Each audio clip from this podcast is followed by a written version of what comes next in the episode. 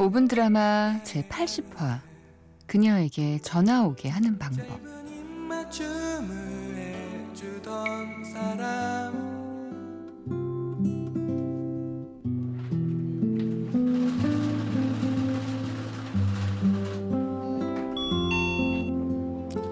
정신없이 일을 하고 있는데 업무 메일 하나가 도착했다. 종합 건강 검진을 잊지 말고 꼭 받으라는 내용이었다. 3년 전 나는 지금 다니고 있는 은행에 입사를 했고 처음으로 건강 검진을 받으러 갔다. 뭘 어떻게 해야 할지 몰라서 쭈뼛쭈뼛 거리고 있는데 안내 데스크에서 한 사람이 문진표 작성은 다 하셨어요라며 말을 걸어왔다. 고개를 들어 그녀를 본 순간 나는 생각했다. 와, 지금 이 기분은 뭐지? 정신 차리자. 차리자. 정신 차리자.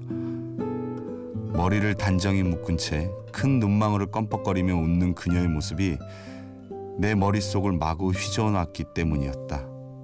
그녀는 내게 문진표 속에서 작성해야 할 부분과 작성하지 않아도 될 부분에 대해 친절히 설명을 해줬는데 두 번째 손가락에 감긴 캐릭터 반창고마저도 귀여워 보였다. 그때부터 나는 건강검진을 받으러 온 건지 전화번호를 받으러 온 건지 헷갈릴 정도로 검사를 받는 내내 전화번호를 받을 방법에 대해 고민했다. 고민 끝에 발견한 건 가방 속의 초코 우유였다.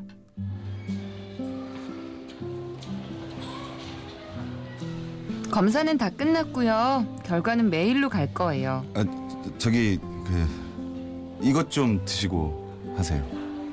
아, 네, 고맙습니다. 그 우유 드시고 나서요. 그 그러니까 그 있잖아요. 우유 드시고 나서 이게 이걸 이렇게 딱 거꾸로 뒤집어 보잖아요. 그럼 우유값 바닥에 이렇게 행운의 번호가 있거든요. 야, 근데 또 그게 당첨되면 엄청나게 큰 선물이 또 준대요. 그 아, 네. 아, 근데 저는 이런 거 당첨된 적이 한 번도 없어서요. 아, 아이 또 혹시 알아요? 좋은 일이 생길지. 아 그럼 수고하세요.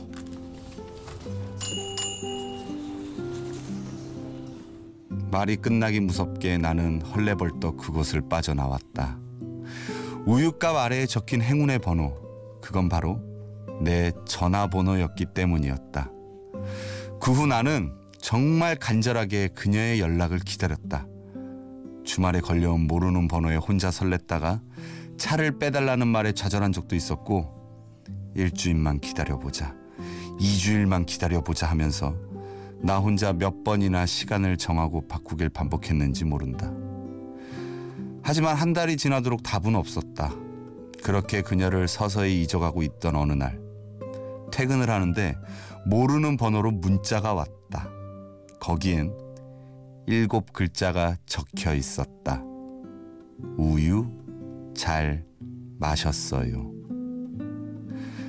나는 망설일 틈도 없이 바로 전화를 걸었고 한 달 만에 그녀와 다시 마주 앉을 수 있었다.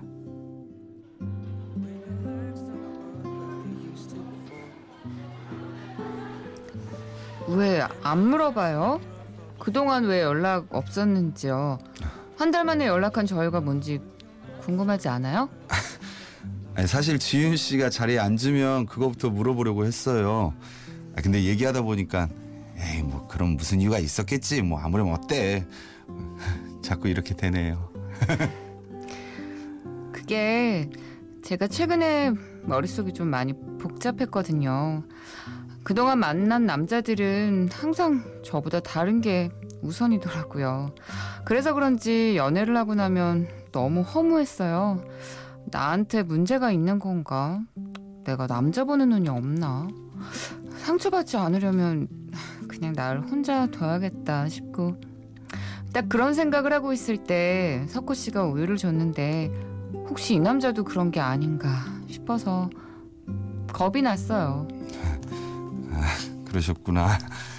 아 근데 어떻게 이 장하게도 용기를 냈네요. 석호 씨가 우유값 바닥에 전화번호 적어줬을 때 실은 좀 귀여웠어요. 그래서 친구한테 보여줬는데 그때부터 친구가 만날 때마다 야, 우유 남은 어떻게 됐냐? 요즘 세상에 그런 남자 없다. 얼마나 순수하냐? 막 자꾸 그러는 거예요. 저를 좀 세뇌시켰다고나 할까요? 아 그럼 뭐예요? 그럼 친구 때문에 여기 나온 거예요? 아, 그럴 리가요. 석호 씨는 기억 안 나겠지만 그때 문진표에 일주일에 몇 회나 술을 마시냐는 그런 질문이 있었는데 거기에 5회 이상의 체크하고는 괄호 열고 죄송합니다라고 써놓으셨더라고요. 진짜 빵 터졌어요, 저. 아 그거 지윤 씨 보라고 일부러 그런 건데.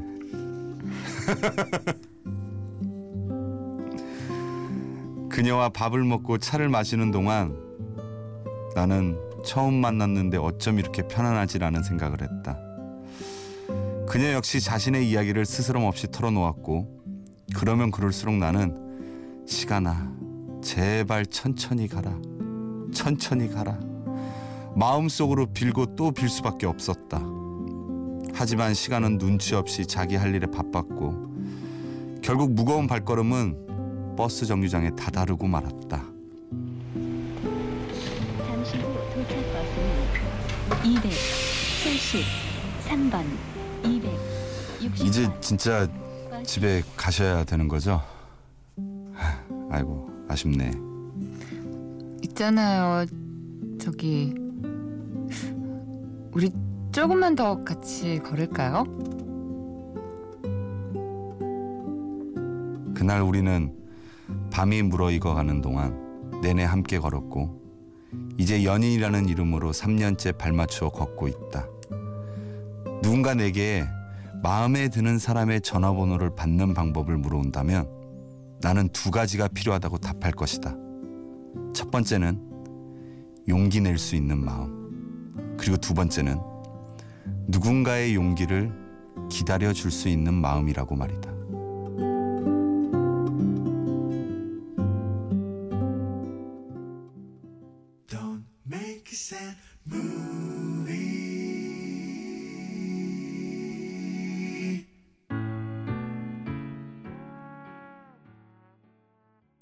드라마 제80화 그녀에게 전화 오게 하는 방법에 이어서 들으신 곡은 윤종신의 우리 이제 연인인가요? 였습니다. 아, 참 달달한 곡이에요. 달달한 사연과 함께. 그러니까요. 제80화는요, 회사에서 실시하는 건강검진을 받으러 갔다가 안내데스크에서 마음에 드는 여자를 발견한 한 남자의 사랑 쟁취기, 예, 그런 이야기였습니다. 아, 네, 어, 실제 실화를 바탕으로 이 이야기가 예, 이루어졌다고 우리 네. 작가님의 지인의 이야기라고 맞아. 하는데요. 아 이거 너무 달달한 것 같아요. 아니, 읽으면서도 네, 참 사랑하고 싶네요 누군가를. 네. 음. 아니, 아 이거 뭐래 내가? 괜찮으시겠어요?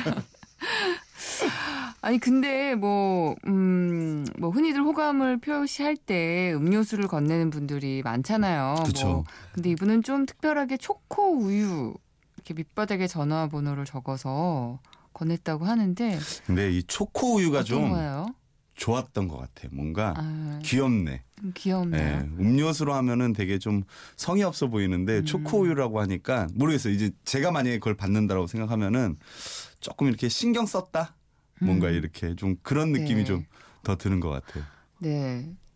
아, 제가 받았을 경우에 아, 글쎄요. 뭐 사실 저는 사실 살면서 네. 제가 너무 오랫동안 네. 알려진 채로 살아가지고 이런 경험이 없었어요. 누구한테 이렇게 첫 만남으로 왜냐면 다 너무 아 니까 너무 불쌍하죠. 척박한 삶을 사신 거 아니에요? 불쌍하죠. 이런 설레임은 받아본 적이 없네요. 너무나 다 아니까 누군가. 아 맞네. 네, 학생 너무- 때부터 하셨죠? 예, 초등학교 이후로는 이 얼굴이 다 너무 알려져가지고 불쌍하네. 아 참. 아, 아유, 아유. 그러니까 이게 아니에요, 아니에요. 뭐 초코인지 주스인지 뭐 경험이 있어야 그 차이를 알겠는데 그래요? 좀 그런 게 있네요. 아 근데 사실 이 지금 사연에서 여자분이 한 달이나 지나서 연락을 했단 말이에요. 근데 어떻게 이거 가능한가 싶다는 생각이 들거든요. 그러니까 왜냐면 한 달이라는 시간에 그 잠깐 스쳐간 그 사람을 근데 제가 딱 생각해 봤을 예, 때 기억도 안 나는데 어떻게 연락을 했을지. 이게 네. 그런 그런 게 있는 것 같아요. 이게 시간이 지나도 이렇게 문득 기억이 날 때가 있어요. 정말 아무것도 아닌데 어 어디 건물 앞에서 봤던 사람 또 그 사람을 지하철에서 우연히 보면은 뭔가 또 이렇게. 아 이게 나한테 운명일 수도 있겠다라는 그런 이분이 힘드셨나? 어떤 작은 힘. 아, 실제로 그래서 그 우유 곽에 적혀 있던 거는 이제 그때 네. 당시에 버렸는데 사진 그 사진. 친구한테 보냈던 그 사진을 찾아서 한 달 만에 실제로 연락을 하셨다고 하네요. 그러니까. 그러니까 문득 그 사람이 생각이 나. 딱 생각이 난 거죠. 그랬을 때 신기합니다. 아 근데 이 여자분도 결혼해서 진짜 잘 살고 계신다고 하네요. 네, 진짜로요? 이 분이요. 네네네. 우유곽으로 이루어져서 결혼까지 와 근데 진짜 인연이라는 게 또 따로 있나 봐요, 진짜로. 아니, 뭐 어렸을 응. 때 네. 혹시 이렇게 좀 어딘가에서 누군가 우연히 마주쳤는데 좀 마음에 들어서 이렇게 뭐 전화번호를 줬다거나 아, 그런 경험이 있어요? 이렇게 우연히 그런 적은 없는데 이렇게 연인으로 발전한 적은 없는데 네. 제가 중고등학교를 버스를 타고 등교를 했거든요. 덕소라는 곳에서 이제 서울까지 등교를 했었는데 네. 항상 타는 자리가 똑같았어요. 사람들이 종점 근처 갖고 타는 자리가 거의 비슷해요. 다들 먼저 창가를 아. 차지하고 왜냐하면 출근하시는 분들이나 네. 학생들이 그 시간에 다 타야 되니까 그러니까 월화수목 금토가 매일 똑같은 사람을 보는 거예요. 어, 매일. 어 신, 신기하다. 그렇겠네요. 근데 어. 그렇게 이제 한 3주 정도를 제가 덕소 처음 이사를 가서 한 3주 정도를 다니니까 눈 인사를 하게 되더라고요. 사람들하고. 그렇겠다. 네. 진짜 그렇겠어요. 네. 그러면서 왜 그런 거 있잖아요. 이제 저 이제 그렇다고 막 어떤 말을 많이 섞는 건 아닌데 항상 이제 제가 한 세 번째 자리에 앉는데 세 번째 창가에 있어야 되는 사람이 안 보이면은 어, 좀, 어, 어디 갔지? 무슨 일 있나? 오늘 출근을 좀 늦게 하나 이런 생각이 어, 이거 짝사랑인가? 예. 그런. 경험이 있어요. 예. 네. 네. 80화 제목이 그녀에게 전화 오게 하는 방법이잖아요. 아, 친구들에게 전해들은 뭐 마음에 드는 사람에게 전화 오게 하는 방법 혹시 뭐 그- 있을까요? 아니면 실제로 일어났던 뭐 이런 일이 있었다. 제가 이게 제목을 보면서 네. 한번 생각을 해봤는데 전화 오게 하는 방법이 다른 거 없는 것 같아. 그냥 내 번호를 무조건 먼저 줘야 되는 건 것 같아. 번호를 주고 진짜 그 크, 기다리기만 해야 되나 뭔가 이렇게 마음에 드는 사람 전화 오게 하는 방법이 있을까요? 있을까요? 어, 어떤 게 있을까요? 마음에 드는 사람한테 전화 오게 하는 방법. 근데 오히려 더 너무 막 이렇게, 이렇게 너무 좀 적극적으로 그러니까 좀 너무? 대시하면 좀더좀 부담스럽지 않나요? 좀 여자 입장에선 그럴 것 같아요. 그러니까 무섭기도 하겠다. 예, 처음에 그러니까 그게 아무튼 아는 관계는 아니잖아요. 그래서 약간의 그 초코우유에 딱 적어줬던 그 정도까지는 굉장히 귀엽고 이제 그런데 그러니까 그거는 이제 그 사람의 몫인 거죠. 그러니까 전화가 걸려 오는 거는 근데 그거를 나한테 전화 막 오게끔 뭐 어떻게 더 막 대시를 하면 조금 이제 그 더 호감이 좀 확 거기서부터 떨어질 것 같다는 생각도 들고요. 아니 근데 이게 생각해 보니까 초코우유만한 게 없네. 지금 생각을 해보니까 초코우유가 제일 좋은 것 같아. 뭔가 되게 귀여운데 이거 초코우유. 네, 여러분 혹시 마음에 드는 사람 있으면 꼭 초코우유, 뭐 딸기우유도 귀엽네요. 네. 광고 듣고 와서요. 계속해서 이야기 나눠보겠습니다.